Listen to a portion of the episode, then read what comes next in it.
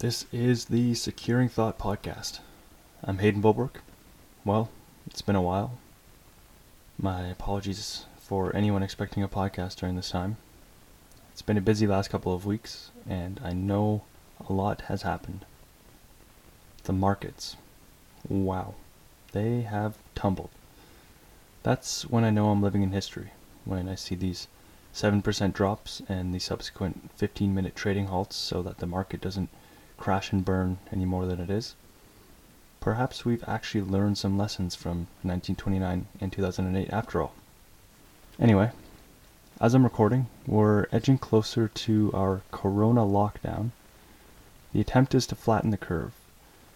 Put simply, people are encouraged and increasingly sanctioned to avoid contact with each other in our regular ways for the time being, in an effort to disengage points of contact for the disease to spread, and therefore to slow the spread of the disease.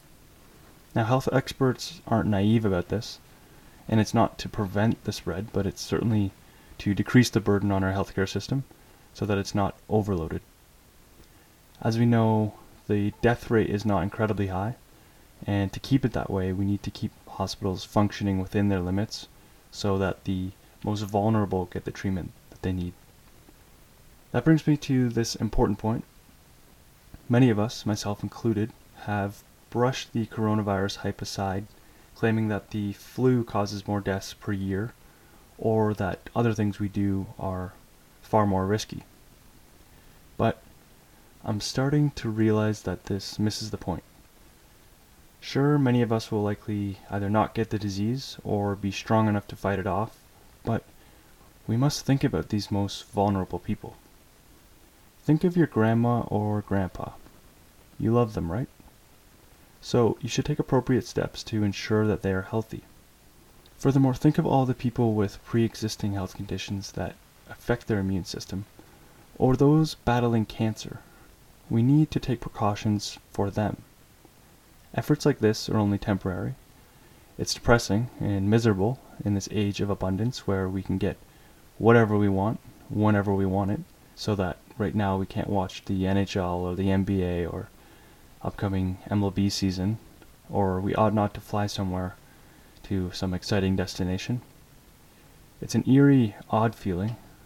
I don't like it.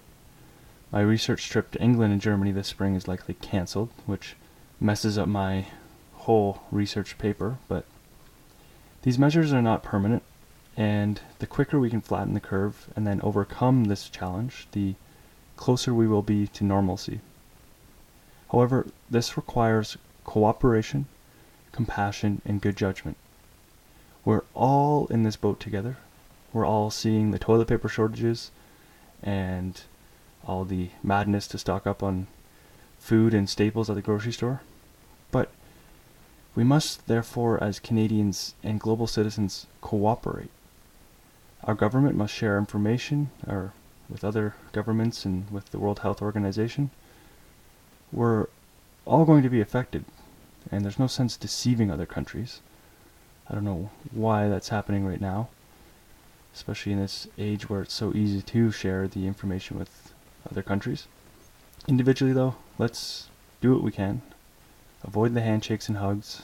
Self isolate if you're not feeling well, and most importantly, think about how our actions affect others. And those looking for a silver lining, perhaps you might want to put some of the money you're not spending on flights or concert tickets into the stock market. The markets will recover.